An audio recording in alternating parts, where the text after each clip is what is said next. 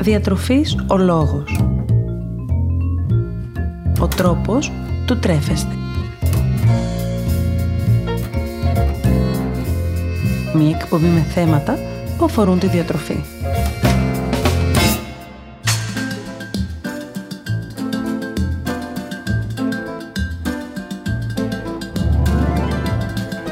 Καλησπέρα σας. Είμαι η Μαριάννα Μανώλη, διαιτολόγος διατροφολόγος και σήμερα επέλεξα να αναλύσουμε μαζί ένα θέμα το οποίο ενδεχομένως να έχει απασχολήσει πολλούς από εσάς στο παρελθόν ή να σας απασχολεί ακόμα και τώρα. Αναφέρομαι φυσικά στην κατανάλωση γάλακτος καθώς και στο κατά πόσο αυτή είναι σκόπιμο αλλά και ωφέλιμο να γίνεται. Είναι το γάλα απαραίτητο για τον οργανισμό μας από μια ηλικία και μετά; Τι γίνεται με τις θεωρίες που αναφέρουν ότι τα γαλακτοκομικά προϊόντα είναι πλούσια σε ορμόνες και αντιβιωτικά, αλλά και με εκείνες που συσχετίζουν την κατανάλωση γάλακτος με καρκίνο ή άλλες ασθένειες; Πάμε σήμερα λοιπόν μαζί να αναλύσουμε τη διατροφική αξία του γάλακτος, καθώς και το κατά πόσο αυτό είναι σημαντικό για τη διατροφή μας ή όχι. Ξεκινώντας, ας δούμε λίγο πιο αναλυτικά γιατί ακριβώς μιλάμε όταν μιλάμε για γάλα.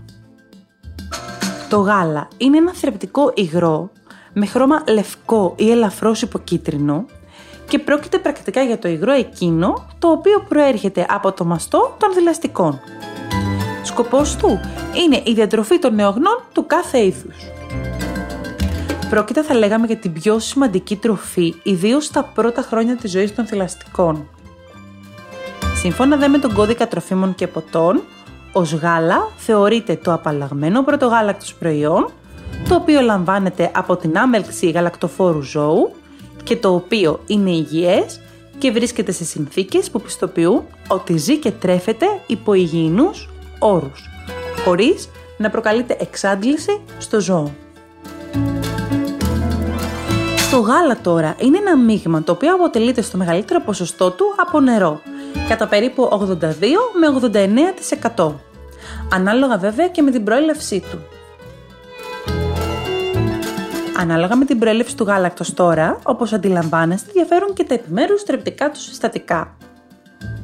Έτσι το γάλα περιέχει λίπος σε ποσοστό περίπου από 1 έως 9%, πρωτεΐνες σε ποσοστό περίπου από 2 έως 10%, καθώς και υδατάνθρακες με τη λακτόζη να περιέχεται σε αυτό σε μεγαλύτερη περιεκτικότητα, περίπου 2 με 7%. Πρόκειται για ένα προϊόν το οποίο είναι πλούσιο σε ασβέστιο, μαγνήσιο, φόσφορο και κάλιο, ενώ έχει αυξημένη περιεκτικότητα σε βιταμίνη Α, βιταμίνη Ε, βιταμίνη Σ και βιταμίνες του συμπλέγματος Β. Ποια είδη γάλακτος υπάρχουν; Στο εμπόριο κυκλοφορούν πάρα πολλά και διαφορετικά είδη γάλακτος. Τα πιο συνήθι χαρακτηριστικά στα οποία διαφέρουν τα γάλατα που κυκλοφορούν έχουν να κάνουν με την προέλευσή τους, για παράδειγμα αγελαδινό, κατσικίσιο, βουβαλίσιο και άλλα, με την περιεκτικότητά τους σε λιπαρά, για παράδειγμα πλήρη, ημιάπαχα ή άπαχα, με τη γεύση τους, αν δηλαδή έχουν φυσική γεύση ή προστίκη άλλης γεύσης, όπως για παράδειγμα βανίλια, φράουλα, σοκολάτα, με την επεξεργασία που έχουν δεχτεί, αν δηλαδή πρόκειται για φρέσκο, παστεριωμένο, συμπυκνωμένο ή ζαχαρούχο γάλα και άλλα, με τη συσκευασία τους, για παράδειγμα αν είναι συσκευασμένα σε χαρτόνι, μπουκάλι ή σε τενεκεδάκι, αλλά και με τη σύστασή τους, αν παραδείγματος χάρη είναι απαλλαγμένο λακτόζης ή με το εάν έχουν υποστεί κάποια ενίσχυση στα θρεπτικά τους συστατικά, όπως για παράδειγμα γάλατα με αυξημένο ασβέστιο, βιταμίνη D και άλλα. Ποια είναι η θρεπτική αξία του γάλακτος; Το γάλα, όπως αναφέραμε και προηγουμένως, είναι πλούσιο σε ασβέστιο και βιταμίνη D. Δύο θρεπτικά συστατικά τα οποία έχουν να κάνουν με την καλή υγεία των οστών και των δοντιών. Επίσης, είναι πλούσιο σε πρωτεΐνη, κάτι που ενισχύει την υγεία του μυϊκού μας ιστού και σε φόσφορο, ο οποίος είναι αυτός με τη σειρά του που βοηθάει στην ανάπτυξη του σκελετικού ιστού.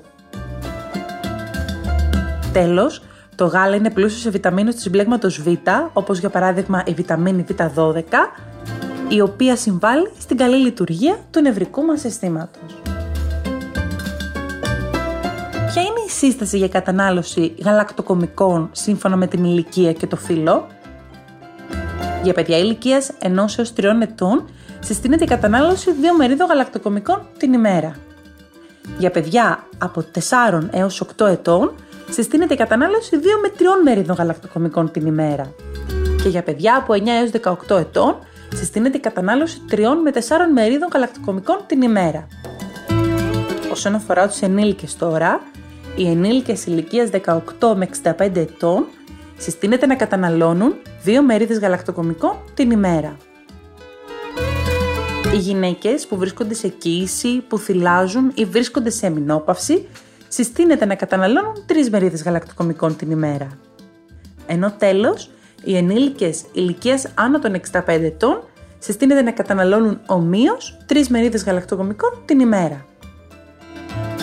Γενικώς, τα γαλακτοκομικά που θα πρέπει να επιλέγονται είναι τα ημιάπαχα με 1,5 έως 2% λιπαρά όταν μιλάμε για γάλα και γιαούρτι και τα τυριά με χαμηλά λιπαρά. Με εξαίρεση όμως τα παιδιά κάτω των 2 ετών που θα πρέπει να καταναλώνουν πλήρη γαλακτοκομικά προϊόντα.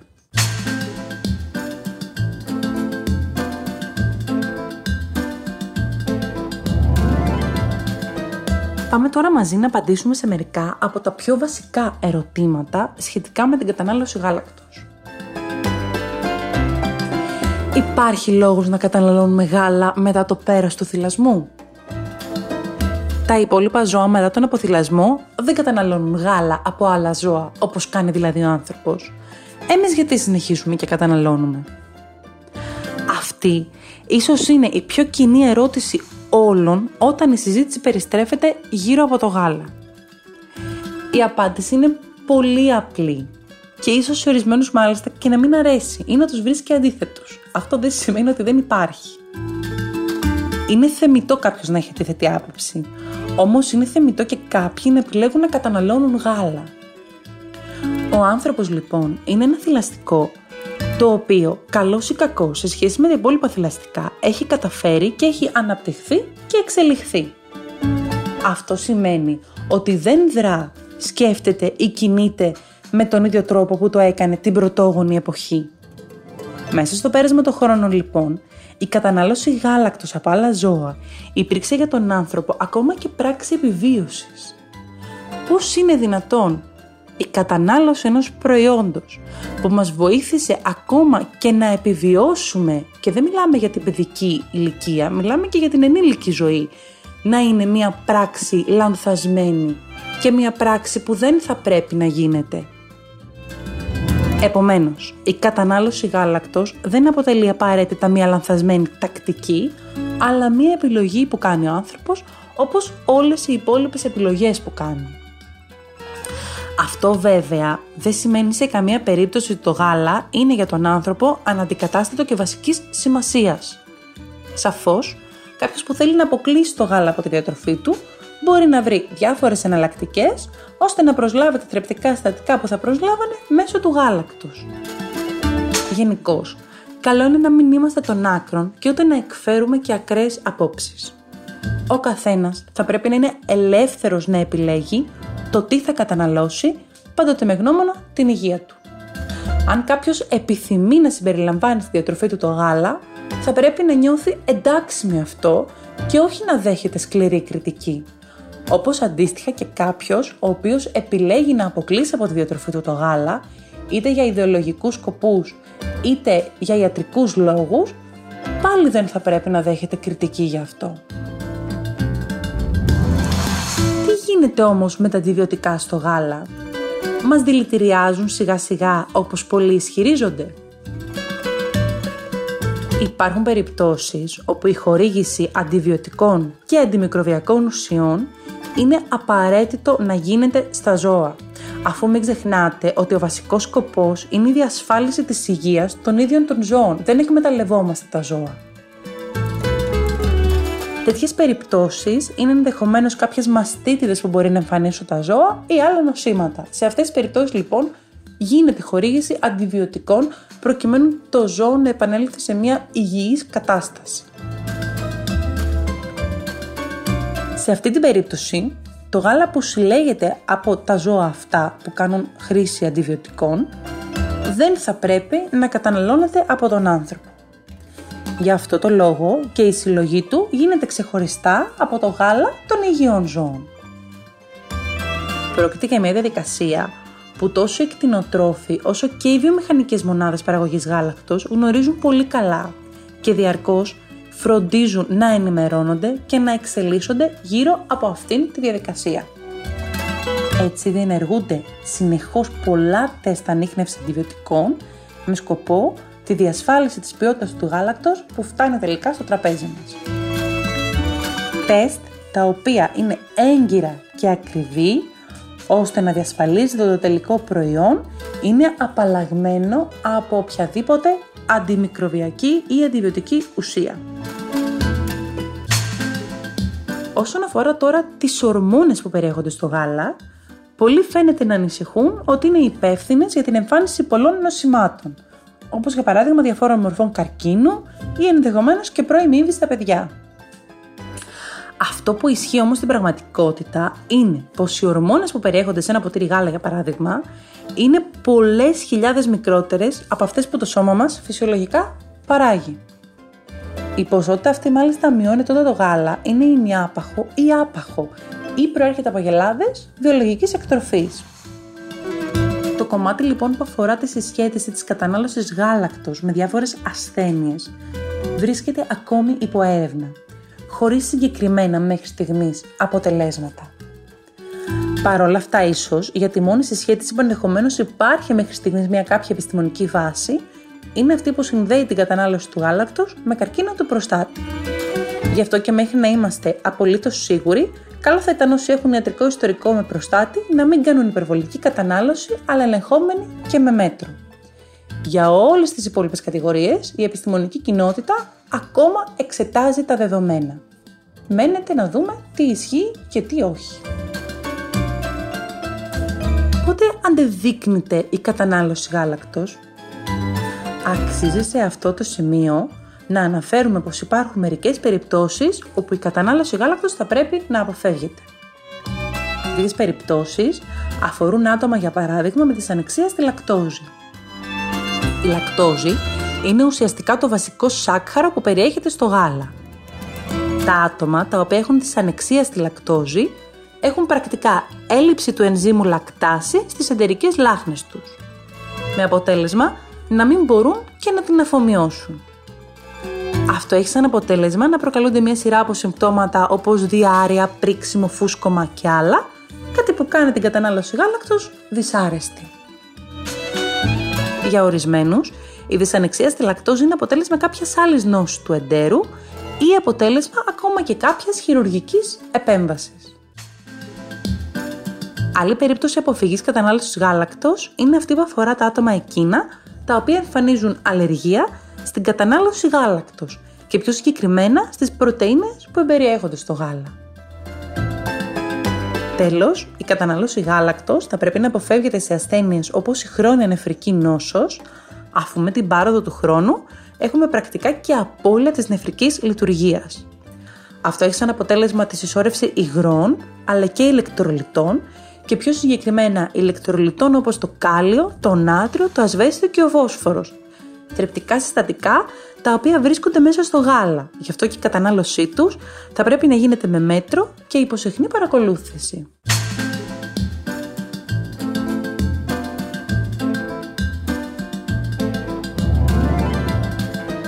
Η συμβουλή μου σήμερα για εσάς έχει να κάνει με το εάν πρέπει τελικά να επιλέξετε να καταναλώσετε γάλα ή όχι.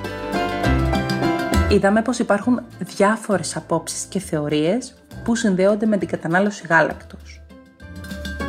Οι περισσότερες από αυτές, όπως αναφέραμε και προηγουμένως, σχετίζονται κυρίως με την ανούσια και ανώφελη κατανάλωσή του, αλλά και με τα συστατικά που αυτό περιέχει, τα οποία ενδεχομένως να είναι επιβλαβή για τον άνθρωπο. Η συμβουλή μου λοιπόν σήμερα για εσάς αφορά κυρίως την κριτική σκέψη που θα πρέπει διαρκώς να αναπτύσσετε. Όπως έχουμε πει και στο παρελθόν, ο καθένας έχοντας πρόσβαση στο διαδίκτυο μπορεί να διατυπώσει μια θεωρία βασισμένη στις απόψεις ή στις ιδέες του. Αυτό που είναι όμως πολύ σημαντικό είναι να ψάχνουμε πάντοτε εάν υπάρχει επιστημονική εξήγηση πίσω από την κάθε θεωρία. Στέκει μια άποψη και επιστημονικά ή δεν στηρίζεται καθόλου σε επιστημονικά δεδομένα. Όταν μας δημιουργούνται απορίες, καλό θα ήταν να απευθυνόμαστε πάντοτε στους αρμόδιους για να μας τις λύσουν. Και έπειτα, γνωρίζοντας όλα τα αλήθεια δεδομένα, μπορούμε να πάρουμε οποιαδήποτε απόφαση εμείς επιλέξουμε για τον εαυτό μας. Εάν επιλέξουμε να αποκλείσουμε από τη διατροφή μας το γάλα, τότε μπορούμε να αντικαταστήσουμε την πρόσληψή του με άλλα γαλακτοκομικά προϊόντα, όπως για παράδειγμα το γιαούρτι και το τυρί, καθώς και με υποκατάστατα, όπως για παράδειγμα τα φυτικά ροφήματα. Εάν από την άλλη επιλέξουμε να διατηρήσουμε στη διατροφή μας την κατανάλωση γάλακτος, μπορούμε να επιλέξουμε άλλα είδη γάλακτος πέραν του αγελαδινού, το οποίο είναι συνήθως και αυτό το οποίο κατηγορείται περισσότερο. Όπως για παράδειγμα κατσικίσιο γάλα, βουβαλίσιο γάλα και άλλα. Γενικώ, θέλω να θυμάστε πως εάν πάσχετε από κάποιο νόσημα, θα πρέπει πάντοτε να ακολουθείτε τις διατροφικές οδηγίες που αφορούν το νόσημά σας. Η επιλογή πάντοτε υπάρχει. Αυτό που δεν είναι σίγουρο ότι υπάρχει πάντα είναι η επιστημονική βάση πίσω από κάθε θεωρία. Επομένως, με το που μας δημιουργηθεί μια απορία ή μάθουμε για μια θεωρία, είναι καλό να αναζητούμε την επιστημονική της εξήγηση. Για σήμερα, σας έχω ένα γρήγορο και υγιεινό σνακ, το οποίο μπορείτε να καταναλώσετε όταν έχετε επιθυμία για κάτι γλυκό. Η βάση του φυσικά είναι το γάλα. Σε περίπτωση βέβαια που κάποιος έχει δυσανεξία στη λακτόζη ή ακολουθεί χορτοφαγικού τύπου διατροφή, μπορεί εναλλακτικά να χρησιμοποιήσει κάποιο φυτικό ρόφημα, όπως για παράδειγμα φυτικό ρόφημα μυγδάλου, ιδανικά χωρίς αυτό να περιέχει προσθήκη ζάχαρης. Το σνακ που σας προτείνω σήμερα δεν είναι άλλο από το μαμαδίστικο ριζόγαλο που όλοι αγαπήσαμε στην παιδική μας ηλικία. Θα χρειαστείτε μονάχα 4 υλικά και περίπου 8 μερίδες των 100 γραμμαρίων. Ένα φλιτζάνι ρύζι γλασέ, 2,5 φλιτζάνια νερό, ένα φλιτζάνι γάλα ή ένα φλιτζάνι φυτικό ρόφημα και οποιαδήποτε γλυκαντική ουσία επιθυμείτε.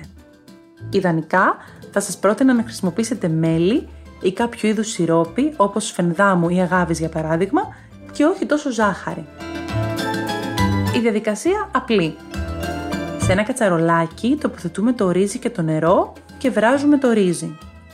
Εάν χρειαστεί, προσθέτουμε περισσότερο νερό κατά τη διάρκεια του βρασμού μέχρι ότου το ρύζι μας να βράσει καλά. Στη συνέχεια προσθέτουμε το γάλα και την γλυκαντική ουσία και ανακατεύουμε μέχρι το ριζόγαλό μας να πήξει. Αποσύρουμε από το μάτι και σερβίρουμε σε μπολάκια μία ποσότητα περίπου 100-120 γραμμάρια. Μόλις το ριζόγαλό μας κρυώσει, αποθηκεύουμε στο ψυγείο. Μπορείτε να σερβίρετε ρίχνοντας κανέλα ή και κακάο. Όπως είπαμε και προηγουμένως, μπορείτε να καταναλώσετε ως σνακ τις ώρες που έχετε μια επιθυμία για κάτι γλυκό, αλλά φυσικά και ως πρωινό, μαζί με τη συνοδεία ενδεχομένως κάποιο φρούτο. Σας περιμένω στο Instagram, διατροφής ο λόγος και στο Facebook Μαριάννα Μανώλη, διατολόγος διατροφολόγος, να μοιραστούμε παρόμοιες ιδέες σχετικές με το φαγητό, καθώς ακόμη και να συζητήσουμε τις δικές σας απορίες ή τις δικές σας ανησυχίες σχετικά με τη διατροφή. Να θυμάστε να απολαμβάνετε τις στιγμές σας και να μην ξεχνάτε πως εμείς ορίζουμε το φαγητό μας και όχι το φαγητό μας εμάς. Καλή σας συνέχεια!